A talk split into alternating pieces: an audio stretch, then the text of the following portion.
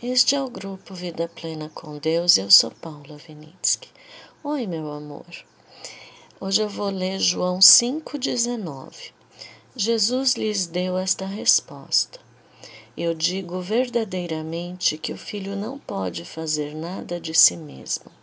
Só pode fazer o que vê o pai fazer, porque o que o pai faz, o filho também faz. É interessante, né, que como professora, eu tive que estudar o desenvolvimento das crianças, né? E uma das coisas que é muito impressionante, né, é que você pode ensinar falando para o teu filho não fazer uma coisa, mas se você faz, ele vai seguir o teu exemplo e não o que você fala, né? Então, o exemplo é algo que não só é, desabilita as outras coisas de aparência, como serve para quem quer educar, até se você vai ter que se mudar primeiro para poder educar seu filho.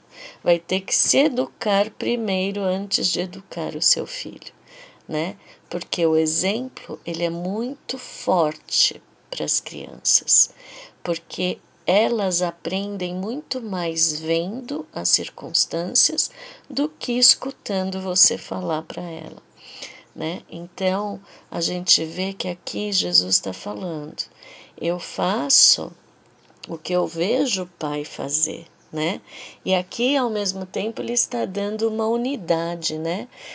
É, a árvore que Deus é, eu sou o fruto, vamos dizer assim. Assim como os nossos filhos, né? É, tem um ditado, agora eu esqueci, que o fi, tal pai, tal filho, né? Ou então peixe, é, filho de peixe, peixinho é, né? Isso quer mostrar o quê? Que o filho vai ter tendências a ser como você é como o pai dele é, como a mãe dele é, né? Os cuidadores, né? Se é cuidado pelo avô e pela avó, ele vai ser semelhante àquele. E uma das coisas tristes do cristianismo de hoje em dia é que nós falamos muito para convencer as pessoas a vir para nossa igreja do que ter a identidade de Jesus e ser uma coisa natural que vem de dentro, não só converter a pessoa, mas mostrar que Jesus está na sua vida prática, não só para convencer pessoas e mostrar que a sua igreja é melhor que as outras, né? Então a gente vê que a identidade, né? Jesus tinha uma identidade tão grande com o Pai que ele se despiu dele mesmo. Aqui ele fala que ele não fazia nada por si mesmo. Pensa.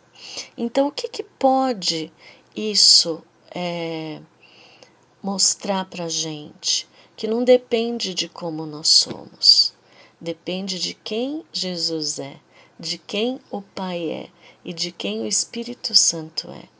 São eles que, pela graça, pelos méritos de Jesus, vão transformar e nos levar a ter a mente que Jesus tinha.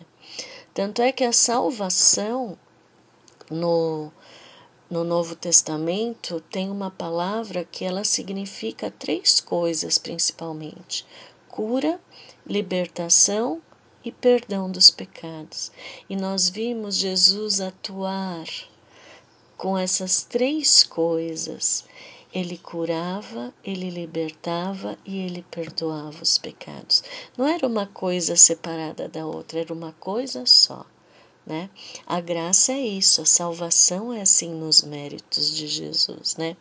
Então, o reino de Jesus, o reino dos céus, ele quer é, ser a nossa mentalidade, a maneira como Jesus vivia era no reino do céu e não da terra. A realidade dele maior era do céu, por isso que ele curava, libertava e perdoava pecados. Hoje nós temos os pecados perdoados, mas nós ainda somos mais a identidade que o inimigo quer do que a identidade que Jesus foi e é, né? Para nos mostrar o exemplo, né? Pelo exemplo, a gente deveria aprender mais com a vida de Jesus do que esse intelectualismo religioso que nos impõe, né? Você saber tudo da Bíblia intelectualmente não vai fazer você ter a renovação da mente. E é por isso que muitos estão buscando e não estão achando, porque estão buscando no lugar errado né? É a intimidade. Jesus ficou tão íntimo de Deus Pai, mesmo estando no corpo carnal, que ele não tinha pecado e que ele deixava Deus Pai fazer toda aquela cura, toda aquela salvação, né, de libertação, de cura e de perdão. Por quê? Porque Deus, ele se limitou a ficar em Jesus. Pensa que lindo! Ele capacitou Jesus, mesmo que o poder dele fosse ilimitado, né? Ele usou Jesus, né? Na disposição que Jesus deu para ele foi tão plena, tão ampla de si mesmo, né? Que ele conseguiu é, ter o seu propósito cumprido, a nossa salvação, para que a gente possa hoje ser como Jesus foi, pelo exemplo. Porque Jesus falou que nós faríamos coisas maiores do que ele fez. Isso é uma promessa. Então, o reino de Deus em nós tem que ser muito maior do que nossos desejos, do que nossos sentimentos, do que tudo que a gente acha que é de aparência, de sei lá o quê. Larga tudo isso nos pés de Jesus. Olha para os olhos amorosos dele e fala: Jesus, quero começar apenas olhando o meu próximo com este amor que você me olha. Tenho certeza que muita coisa vai mudar. Um beijo e até amanhã.